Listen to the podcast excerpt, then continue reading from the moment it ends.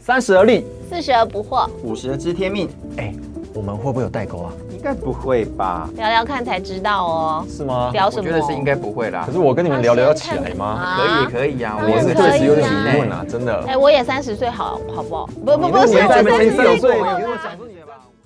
欢迎回到而立不惑知天命，我是康康。我是正一，我是宪平，好，那我们这个节目呢，就是要由不同年龄层的人一起来谈呃一个话题。今天我们要聊的话题就是一部电影，好，最近很红的一部动画叫做《灵魂急转弯》，是最近哦。算啊算最近吧？哦是那个皮去年吧克斯最新一部作品啊。哦，嗯，对对对那这部电影呢，我们要邀请那个我们而立的宪平呢，来帮我们稍微 briefing 一下，为什么快 跳到我了，不然很多可能听众是没有看到这部片的哈。那听说你当初呢，就是因为听到了两集的意见嘛，有人说很不好看，有人说好看，所以最后你去看了嘛，哈。对，一个二十几岁人跟我说，他觉得还好，然后一个四十几岁跟五十几岁的人都觉得很好看。干嘛讲的好像那个两个人我们不认识的样子？那 不就是我跟正义吗？对啊，就你们两个说的好，看的啊，就是康康跟正义觉得好看，而且年纪越大越觉得好看，是这样吗？我不知道我好看的程度跟你好看的程度有没有思考向的可能不同，大家聊聊看哦。对，好，我大概稍微简介一下，《灵魂急转弯》大大概是这样的：他们有一个男主角叫做 Joe，他是一个爵士音乐家，但他一直不得志。然后有一天呢，他就终于得到他梦寐以求的表演机会。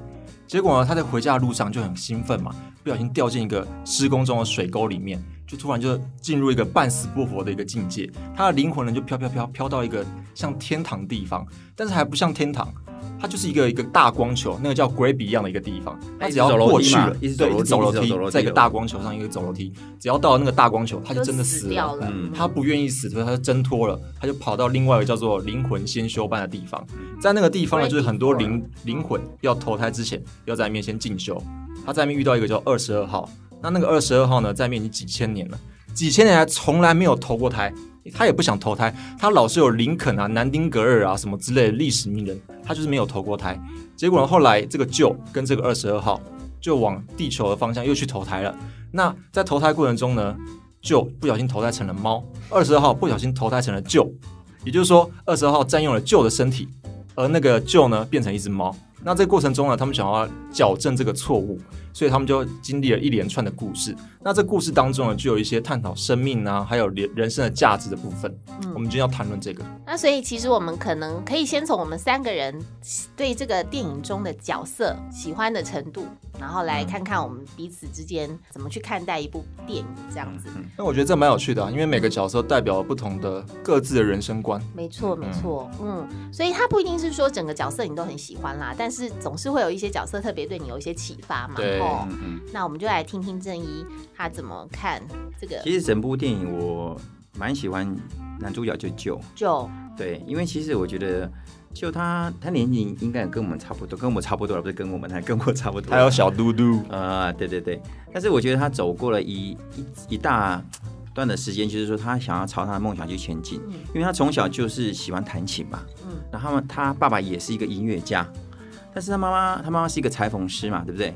但是他妈妈其实一直都不看好他这样子的一个梦想，所以呢，他常常要他去去上课，所以他为了五斗米，后来在一个高中里面一个不怎么起眼的那个邦交书教的，那个那个管弦乐团吧，什么哇哇哇，然后他这边教了，教的也很无奈。但是呢，我很喜欢他一个点，就是说，其实我记得他在他在那个电影里面有一个地方，他当他到那个叫做叫 Graby 一样那个地方去的时候，对不对？他有一个地方叫做人参堂，你记不记得那个画面？哦嗯，他的人生都在那里面了。对对对，他在人参堂那个地方，他就看到我堂啊啊，自我堂，自我堂反正就是哦翻译嘛哈，就，The 自我堂哦，对，嗯在那个地方他就会看到他其实他活在世上的从小到大的一些画面，但是那个画面我觉得很有意思哦。他也许他会期待他这边看到他自己是飞黄腾达或者是非常非常精彩的人生，但是啊他看到的就是，比方说他就无意识的坐在沙发面前啊，吃个爆米花或者是薯片。那有时候就这边发呆啊，有时候我就觉得他觉得他在做一些很没有意义的事情，但是我觉得在这个过程当中呢，他后来把，我觉得我很喜欢他的角色是说他，我可以讲最后一句话吗？我觉得那句话对我来讲非常非常的值得去思考，因为他刚刚有谢明有提到说，他因为呃这样子的关系，就是掉到一个在死跟生中间的那个那个中间那个空间，那最后他他最后讲了一句话，我觉得很喜欢啊，就是说其实他经历过这个死之后，他又在活过来的时候呢，其实他会跟他讲了一句话，我很喜欢，就是说我将珍惜每一分钟去活着的时间。嗯。有可能是因为，嗯，我自己的本身一些故事哦的关系，我经历过一些死亡的经历，就让我觉得生活着的每一天，我们真的经历过死的时候，你会格外去珍惜每一刻活着的时间，因为我有这样子的心情，你才有办法把你对生命的那种热忱传递给周围的人，也让你自己会更加珍惜你每一每一分钟活着的时间，这是我喜欢旧的一个点，对。其实那个自我堂的那个画面，我印象也很深刻，嗯因为他一开始看到的时候。他其实是很不满意，为什么他的人生被这个呃截录下来的片段，居然是这几个？什么自己在餐厅吃饭呐、然后然后在孤独的弹琴啊，对对对，对对呼噜弹琴，或者是教那个很烂很烂的高中乐团对对对但是最后在电影，他有一一段是他在弹琴，然后他呃进入了一个心流的一个嗯一个状态的时候，这些画面又在出现，但是他看待的视角已经完全不同。对就是嗯他他弹琴，可是是他爸爸在旁边聆听，然后他吃他自己在餐厅吃饭，可是那个甜点非常的美味，嗯就是就是说你用什么样的视角去看待人生，嗯对。然后另外一个就是因为我平常的工作是。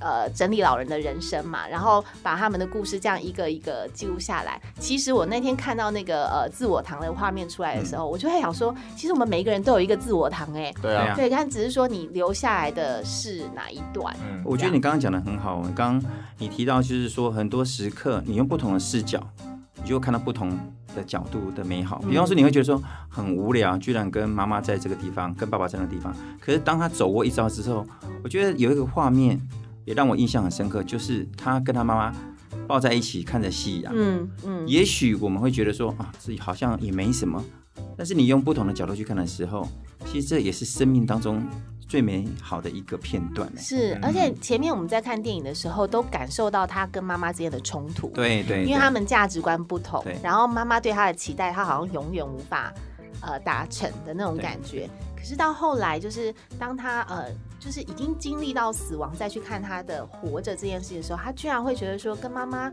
在海边的夕阳下的那个宁静的时刻是这么的珍贵嗯哦。嗯，那我来听听看这个而立的宪平喜欢的是什么哦这么角色？正式的，我我是而立的宪平。现在我来正式介绍一下我喜欢的角色。二十二号没吗？有，没有。我刚刚想要讲一下，就是比那个旧，其实我觉得那个自我堂是一个大部分人，应该是我们所有人不会经历过的一个视角，嗯因为我们都是以自己的视角在看待这个世界的，所以你不会以一个客观的视角在看待你，嗯，对吧？你不可能以一个超我的一个角色在看待你自己。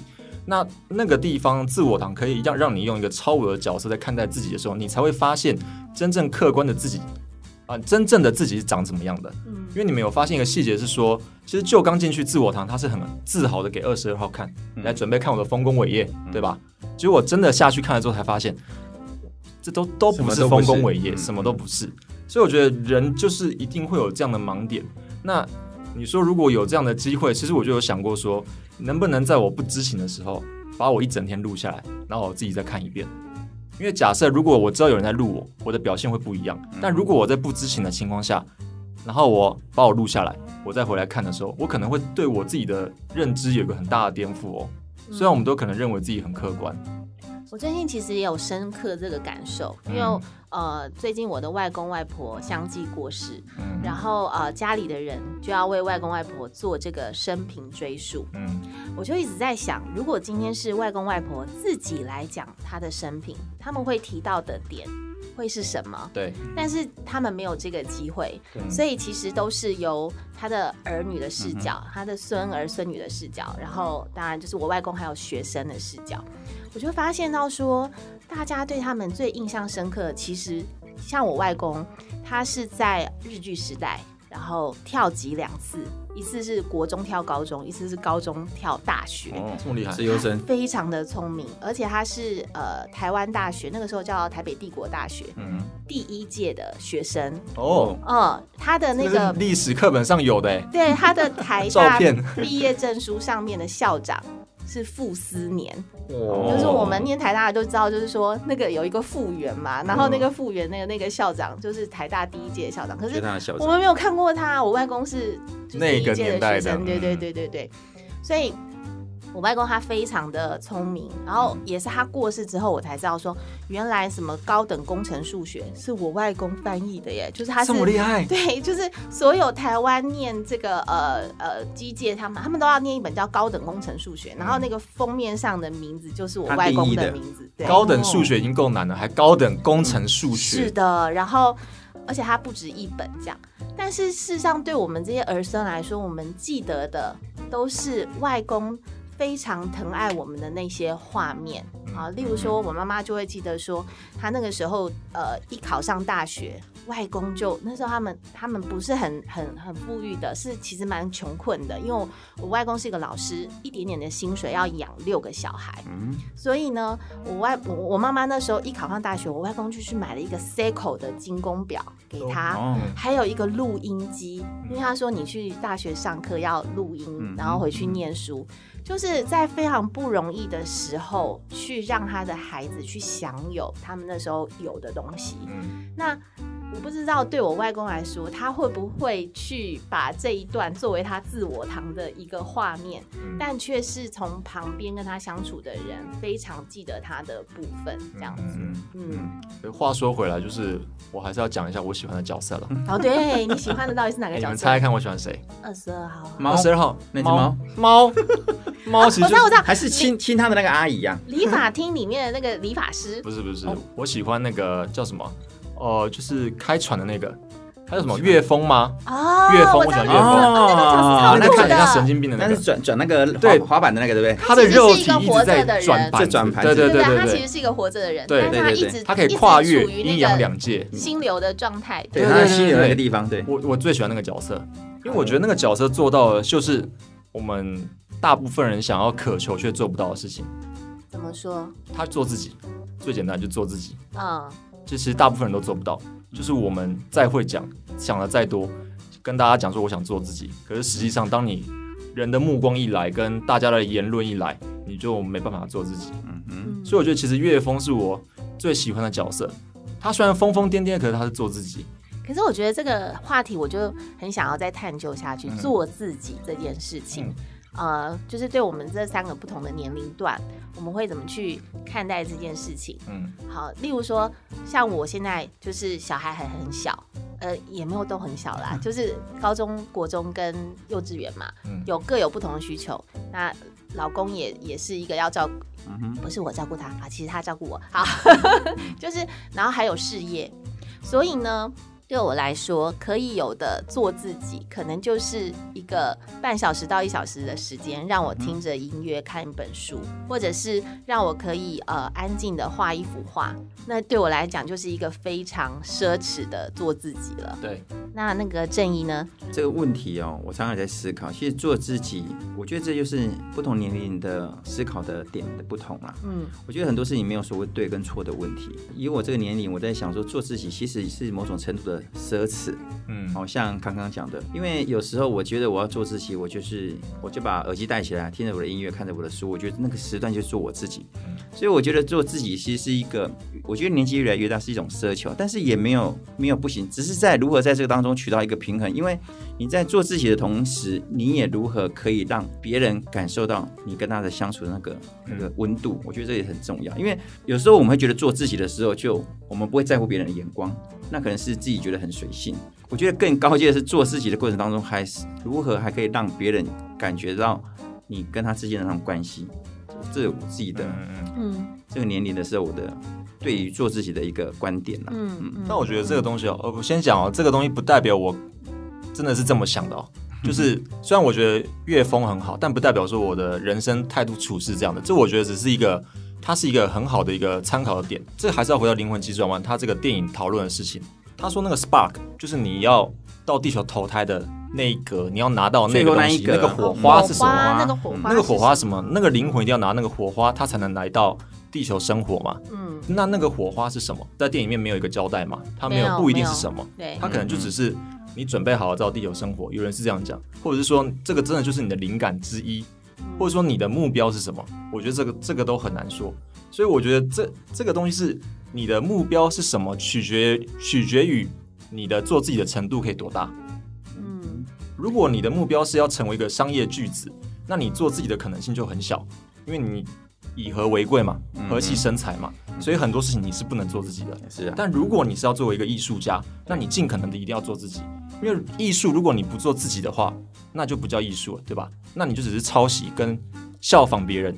那已经有了达芬奇跟毕卡索，为什么别人还要第二个达芬奇跟毕法毕卡索？没必要。嗯，所以我觉得这是取决于我们的目标，也许就是那个火花嗯是什么，取决于我们能够做多少的自己。然后那个乐风，我就觉得他就是一个穿越阴阳两界的一个人嘛，嗯，所以他就是他的工作，他的目标就是帮助那些灵魂，对，所以他他可以在人世间很很好的做自己，他在那边耍任何他的东西都可以，他好像在耍瓶子还是不是他耍那个板子，一个耍板板子对对对耍板子。他在打广告，他在那个餐厅门口，他在打工，对，然后后来那个桥段我还记得，他不是耍到一半，后来他们不是去找他吗？对啊，他还他还背后被那老板娘骂说：“你干嘛？赶快！继续耍，继续耍继续甩，继续甩，刷刷刷刷刷。对，所以看在活着的人看来，他只是一个耍板子的人，嗯但是事实上他有一个更他想要做的事情，是他耍板子的时候进入到了那个空间里面，然后去帮助那些有一些被束缚的灵魂，还是怎么样的他在那个地方的，时候，有很多的灵魂是被捆绑住，你记不记得？就是他整个整个包起来。我我觉得岳峰他的那个东西，我觉得可以分成两个地方来看，就是他在人世间的那个工作，嗯，是用来养活他这个肉体的。嗯嗯，那另外他在灵魂界做的事情，拯救灵魂，对，是他的的精神层面上，对他所爱的对，他的 他的火花，对他的火，他的火火花，对对对，对，所以我觉得他也同时知道说，他他就孤家寡人，但是他的自己的置业是那个事情，所以他他还是要有东西养活自己，嗯。不然他就没办法拯救那些灵魂。其实我没有所谓特别喜欢的角色，但是倒是有一个让我印象深刻的一个片段，嗯。就是呢，就他的那个偶像明星，就是他一直很想要同台的那个爵士女歌手。那他萨克斯呃风，萨克斯风手，他是萨克斯风手，他不是歌手。OK，对对，就是你看，我就是太真的看了很久嘞对我只记得那个女生这个眼睛还是你很看的不是你是看的是然后脑筋急转弯？对，你是不是看错部了？那那部我也有看好几次，有有有机会我们可以聊那一部对。那那个女歌手就是在就跟他同台的那个晚上，那后来呢就就呃结束的时候，结束了，对对他就问那个女歌呃不是女女萨克斯风手，，他就问他说那然后呢？嗯，嗯，然后那女女歌手女女萨克斯风手就说、哦就明天回来这边，然后我们再来一遍。对对对，然后就就有点哈，就这样吗？因为这是他梦寐以求非常非常久的。那但是当他达到了他的梦想的时候，他发现这个梦想并没有让他开心。嗯对，那这个女士呢，她就讲了一个故事。她就说，有一天有一只小鱼游到了一只老鱼的旁边，跟他说：“我在找一个东西叫做海洋。”然后老鱼就跟他说：“海洋吗？你现在就在海洋里呀、然后那小鱼就说：“这是水啊，我要的是海洋。”我觉得这一个小小的桥段让我印象很深刻，因为我常常觉得，如果我们活着的时候，我们总是觉得我们所拥有的不是什么东西，我们总是要那个我们还没有拥有的那一切，那么我们其实都没有办法真正的拥有此时此刻。就是我们活着，但我们却没有享受在其中。嗯我们一心想望的都是一个我们还没有得到的一个未来。那么当下的那个时间点，然后跟你互动的人，跟你所呃正在做的事情，都并没有办法带给你真正的快乐，除非你知道说，其实我也不知道我下一刻会不会活着。嗯，那么现在我所拥有的，我现在在跟这个人讲话，我就好好的享受我跟这个人对话的时候的那个温度，嗯我可以尽可能的去好好的跟他说话，然后呃，我现在在做的事情，我就努力做到最好，那那才是真正的在享受人生嘛。对，嗯我觉得这个电影是最大一个点在于讨论活在当下这个议题。嗯嗯，因为大部分的人其实比如说我们现在手机，你有发现你在拍东西的时候，你用眼睛看画面，跟你用眼睛真的去看你要拍的东西，是完全不一样的感受的、哦。没错。对，可是我们大部分现在是用镜镜头，就是用这个手机来替我们看。就比如说，我现在去看篮球比赛，我要看最后五秒，准备要另外一队要绝杀另外一队了，所有的人都会拿起手机记录这一刻。这个时候，为了我要把它录清楚，等一下分享给我的线动或者我 IG 看，所以我一定会死死盯着我的手机上面的画面看。可是这个时候我就对很多事情，对这个时候其实真正精彩应该是我用肉眼去体验这一切。真的真的，我觉得这个是这个就让我让我想到，我记得我以前哦，我去我去旅游或干嘛，我很喜欢带相机。我还记得我在两千年的时候，我们去意大利度蜜月，那时候我拍了好多好多的那个正片回来，但是呢，拍完之后我的那些正片都放在我的书架上。但我后来哎发现，后可是但最近这几年我去去旅游的时候，我就会尽量不拍照。嗯，为什么？因为我觉得很多时候呢，那个那个片刻是你用真的要用用眼睛去体验的。嗯我记得以前我们在学摄影的时候啊，其实尤其尤其像那个记者他们在报道的时候，他们通常会取决于他们的立场先，嗯才需要捕捉什么样的画面。对，比方说我我我不喜欢这个人，我一定要拍的他呲牙咧咧嘴的时候，然后拍起来就说，你看他是这样子的人。嗯所以很多人那个像那纪实或者是呃纪纪实的那个记者或战地记者，他们其实他们捕捉的，其实他们忠于忠于文约是最困难的，因为常常我们透过我们的我们的视角，然后传递我们的价值观给我们要的受众。所以刚好提到，你看我们所有的现在不管是 IG 或 FB，我我曾经呃有一个有有一对朋友，他们其实他们已经离婚了。嗯但是呢，我知道他们的状况，但是他们还是 always 在他们的 FB 拍出跟孩子们那种欢乐相聚的一个画面。其实我觉得我当当下看的时候，就哇，真的好冲突。但是你知道吗？下面的人百分之九十九的人都说哇，好幸福哦，好棒哦，去日本玩等等之类的。嗯，所以我是觉得说，嗯很多时候我们必须要用真实的眼睛去看，还都不觉得是真实哦，何况你透过别人的视角去看。嗯也因为这样子会产生透过在网络上很多的不必要的忧郁症出现，嗯或者把你哦，所以呢，我们常会讲说，哇，他们家都好幸福哦，我们家都好不幸福，殊不知他们家已经离婚了。对我觉得就是因为人都很容易羡慕别人，对，然后跟看表面的东西。对对对，就如果我们真的足够可以让自己做到活在活在当下的话，接纳自己吧。对，会接纳一些很多的自己的不完美，嗯或是一些缺陷，或是自己身边人的一些缺点，那反而会享受到更多的快乐。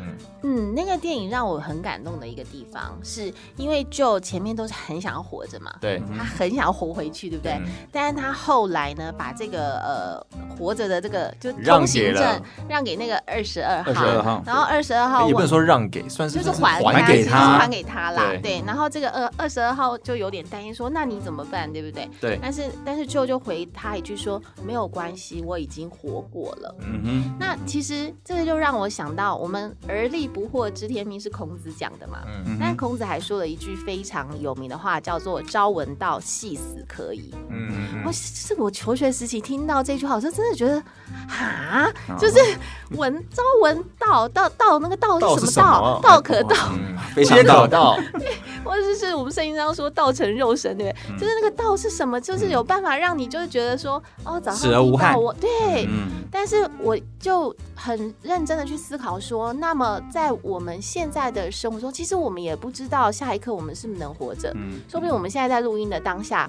突然就来个大地震，我们全部都，我们的生命就了结了，对不对？那但是就是说，我们可以呃来聊聊嘛，哦，就是那现在你的人生中，什么是让你觉得你已经死而无憾嗯的那个点是什么？或或我想这个就是在每一个年龄层会有不同的想法，没有，没有啊？你说太早了对不对？哦，OK，好，你会关我三十岁，我跟你讲说我已经死而无憾了，没关系，你活着，我殿后。应该是说，其实我想，我们心目中都还有我们放不下的，呃，觉得如果现在死了，我们会放心不下，羁绊我们会觉得有遗憾或嗯羁绊，这绝对会有的。但是那什么又是让我们觉得说，yes，就是我活着的时候已经做到这一些了，就是我觉得呃很好这样。那如果是我自己的话，我觉得嗯。我想就是跟我所爱的人相处的那些片段吧。我记得我的呃爸爸，呃不，我的爸爸应该是我的爸爸。我的爸爸过世的那个时候，我的两个大大儿子跟二儿子都还蛮小的。对，那那个时候，因为他们看到我就是失去父亲的时候，那个痛哭的那个、那个很悲伤的那个样子，所以他们很惊愕。这样，那等到我去美国办完爸爸的后事回来以后，我就有印象，就是我的呃大儿子就问我说：“妈妈，如果你以后死了怎么办？”对，那我那时候呢就跟他说：“我很有可能。”就是会比你早死，就是非常有可能。但是我希望，如果我死了的时候，你可以记得一件事，就是妈妈很爱你。不论我死死了还是活着，你要知道，就是我很爱你这件事。那我觉得，如果说呃，生命不知道什么时候会终结，但是我想，我觉得这一生我做的最对的事情，就是让我身旁的人有感受到我很爱他们。那那些爱的片段，是我离开以后，我可以留给他们最好的礼物。这是我觉得，如果是我啦，死而无憾的一个点。那另外一个当然就是我的工作，我觉得我在工作上做了我非常想做的事情，用艺术去陪伴老人家，去整理他的人生。嗯嗯，那你的目标很明确，很明确啊。对啊。不容易啊！像四十岁能够这么目标明确，很很少见了。现在四十不就呃不惑了？这么年轻人就可以想的这么好？哎呦，这句话从你嘴巴讲出来，好奇怪。我六十了嘛？对啊，那我们听听洪大哥说吧。呃，你刚刚的问题是，就是你活到了现在，然后你觉得让你呃，如果死了也觉得死而无憾的是什么？其实我要讲，就是说，其嗯，我在很年轻的时候，在二十岁的时候就经历过一个。呃，我的女朋友啦，哦，就是说我我今天晚上还跟她讲电话，隔天她就不在了。嗯，这太……我这事情实在让我太震惊了。从那个那个时刻开始，让我就开始对生命或者是死亡有不一样的领受。所以我觉得很，我自己觉得说，如果你把每一天当都当成是最后一天，其实我觉得，我觉得这跟我们刚刚聊这部片子一样，我觉得这不是很悲观的想法，而是你。要知道，你为着每一天都有可能不在这世上而去认真活每天的时候，你会格外的活出努力，活出那种生命的精彩啦。嗯，那我自己是觉得，呃，你刚刚提到孩子嘛，哈，呃，其实我也在，虽然我们我们都是创业者，但是我觉得我花啊花了非常多的时间在啊在家庭跟孩子身上，其即便都没有时间了。但是我还是非常努力的陪伴他们。呃，我们家基本上每天睡觉前起床都要抱抱，嗯，不管孩子都已经高高一了还是如此。我觉得，我觉得最成功一点就是说，他们让我让他们知道，拥抱是带有极大的爱的仪式的力量。嗯，所以呢，每天我们都要抱抱。我记得有，嗯，前两年，呃，在人生一个很挫折的一个过程啊，就是说很多的事情不是如我预期的时候，我我我的个性。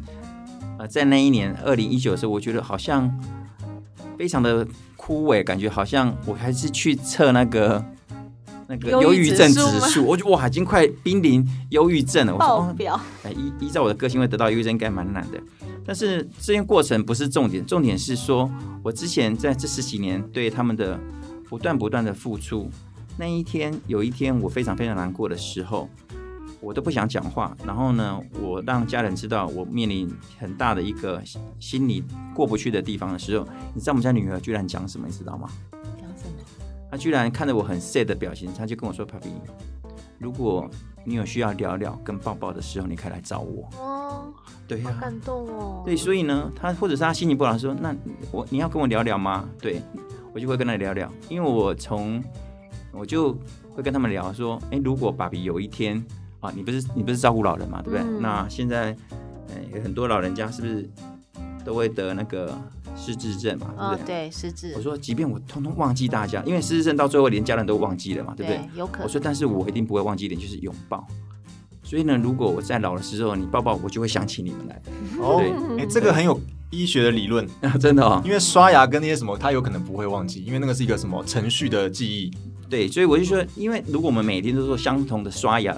的洗脸刷牙的一个动作，所以我们家就每天我会抱他们，抱抱他们，对，不管是男生跟女生的。这真的是哎、因为我外公外婆都九十几岁的时候，他们就算是讲话，你他不太回应你，嗯。或者是要他拿东西也无法，吃东西也无法嗯。的时候，我只要说我要回家了，然后亲我的脸，外公外婆一定会亲，嗯。因为那是从我出生就有的仪式射动作，对不对？就是他们对对绝对会回应这件事情，其他可能都会忘记，对不对？其他就是不一定能够对。嗯所以你说刚刚提到那个成功的那个什么是比较成功的感觉？就是什么事情让你觉得死而无憾？让我觉得说死而无憾，就是我觉得这种是可以存到很久的。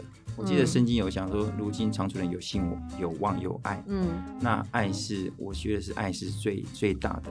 对，嗯，因为即便你赚到了钱，你一些一些的物质的东西，我觉得那都会过去。所以我觉得其实正一哥最大的困难是什么，知道吗？嗯，就是他女儿交男朋友，这个是一个很大的困难。这是普天下所有有女儿的爸爸，对，当父亲的时候的对他们只要，想到将来要走那个红毯，他们就就已经掉眼泪了。就已经四十五度上扬。对对，真的真的好哦。那我们就是节目要进到尾声啦。没有人要问我说我的目标是什么。我刚说没有，就真的觉得没有了。是不是目标啊？是已经死而无憾的那个点是什么？对啊，是什么？我不想讲了啦。啊 没有啦哦，赶快啊！没有啊，我觉得，呃，对我来说可能很多个哎、嗯，就是有一部电影，它是那个叫什么人生清单吗？还是什么的？他就两个老人家快死了，有他们就知道说他们大一路玩一年到挂挂，一路玩到挂。对对嗯他们就列了一个人生清单，因为他们这一生中有太多的事情没有没有尝试实现。过。对对，嗯那我觉得回到灵魂急转弯，它就很多事情其实无意义的嘛，嗯就你就体验就好了。嗯那我觉得这个东西就很像，我就想要体验很多我完全没有体验过的事情。嗯比如说我可能有点巨高，我就真的想要去高空弹跳。比如说我可能没有去认识过谁，或做过什么事，我就想要做那些事情。好，那我们今天还是要呃，最后还是要讲一下我们自己对彼此印象深刻的那一句话是什么。我觉得正一哥刚刚那个他女儿跟他讲那句话，我觉得蛮好的，因为我认识他女儿，他女儿要讲这种话太难了。哦 我们家女儿在外面跟你跟家里差很对差很大。嗯他表外外表会感觉比较酷一点，嗯但可能回到家就很温馨的一个小女生。所以我觉得刚听到那句话，我都觉得哦啊，整个我的内心都被触动了。真的哦、我想说，希望下次她也能够这样跟我讲话，因为他每次都很酷嘛，对对不对？嗯，嗯康康姐，康康姐的话，我觉得就是那个你说你想要让你身边所有的人都知道你很爱他们，嗯包括你跟你儿子说，就算妈妈去世了，但你只要记得妈妈还是很爱你，嗯因为我觉得这个很重要，就是不是说人这一辈子会死三次嘛？啊，哦，你们没听过？没听过。第一次就是这个人死掉了，嗯但他还活在每一个人的心中嘛。嗯，第二次是别人把你忘了。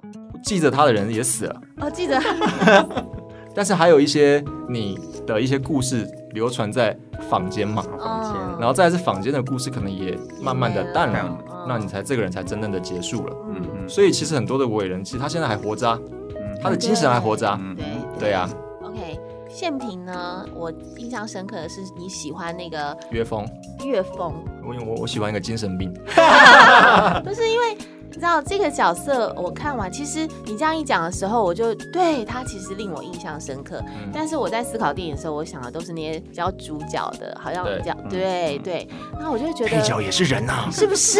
对啊，对，从一个呃配角，但是呢，看到他所代表的意义，对，然后呢又连接到我们是不是能够去做自己这件事情。其实我觉得这是个大灾问因为自己到底是谁，自己是什么？哦哦，我觉得这个其实我们可以开一集来很深欸。聊哎、对对对，真的有自己吗？